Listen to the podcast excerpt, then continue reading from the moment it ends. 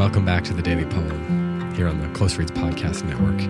I'm David Kern. For today's poem, we're going to have a little bit of fun. Not that these poems aren't generally fun, and I don't have fun reading them, and you don't. Not that you don't normally have fun listening to them, but today's f- poem is for the kids. This is a poem called "At the Zoo" by A. A. Milne, who, of course, you probably know best as the author of Winnie the Pooh, which is full of a, s- a great deal of poetry in and of itself, and I think is one of the, the best aspects of it.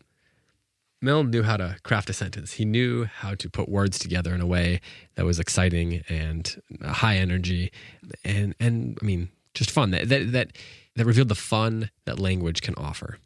I think that showing language as something that can be fun, and, and I don't mean that in a trite way, but that can be full of life and vivacity. Um, that that is that is a, a great gift for children, and I think that when we can uh, reveal that to our children in serious ways as well as in silly and fun ways, like today's poem, I think that um, we ought to do that as much as possible. So today is one of those silly and fun poems that that even as an adult I love. I love reading this one. Um, I think it's a great one to read aloud, and I think it's um, a great poem uh, for kids to memorize. So here it is, "At the Zoo" by A. A. Milne. There are lions and roaring tigers and enormous camels and things. There are biffalo, buffalo, bisons, and a great big bear with wings. There's a sort of tiny potamus, and a tiny rhinoceros too. But I gave buns to the elephant when I went down to the zoo. There, there are badgers and bidgers and bodgers and a superintendent's house. There are masses of goats and, and a polar and different kinds of mouse, and I think there's a sort of something which is called a, a wallaboo. But I gave buns to the elephant when I went down to the zoo.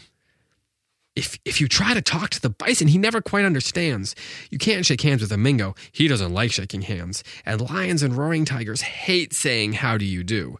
But I give buns to the elephant when I go down to the zoo. I love what I love about this poem is the way it captures the way young children speak. So, like when I hear my five and six, well, seven, he just turned seven, my five and seven year old talk, if they went to, there's this place nearby called Tiger World.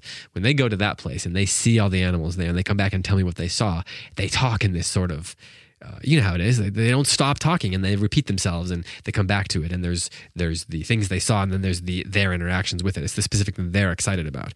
And this poem, each of the three stanzas ends with, "But I gave buns to the elephant when I went down to the zoo." And he keeps coming back to that. This kid keeps coming back to that. So there are all these amazing things, but there's one particular thing that a kid hangs on to. And it's not that those other things aren't amazing, but there's something that captures the imagination, that captures the fancy of that one particular thing uh, that, that that that kid experienced. I love that about this poem. I love the pacing of it. I love to read it. Try to try to imitate my own children how they tell stories when I read it. Um, so I'm sure I went a little fast for you there, but hey, that's how most kids talk, right? Eh, frankly, it's how I talk most of the time anyway. Um, but let's do it one more time. This is At the Zoo by A. A. Milne. There are lions and roaring tigers and enormous camels and things. There are biffalo, buffalo, bisons, and a great big bear with wings. There's a sort of tiny potamus and a tiny rhinoceros too. But I gave buns to the elephant when I went down to the zoo. And there are badgers and bidgers and bodgers and a superintendent's house. There are masses of goats and a polar and different kinds of mouse. And I think there's a sort of something which is called a a, a wallaboo. But I gave buns to the elephant when I went down to the zoo. If you try to talk to the bison, he never quite understands. You can't shake hands with a mingo. He doesn't like shaking hands.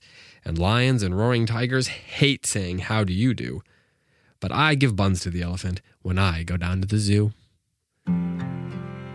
Thanks so much for listening to the Daily Poem. I'll be back tomorrow with another one.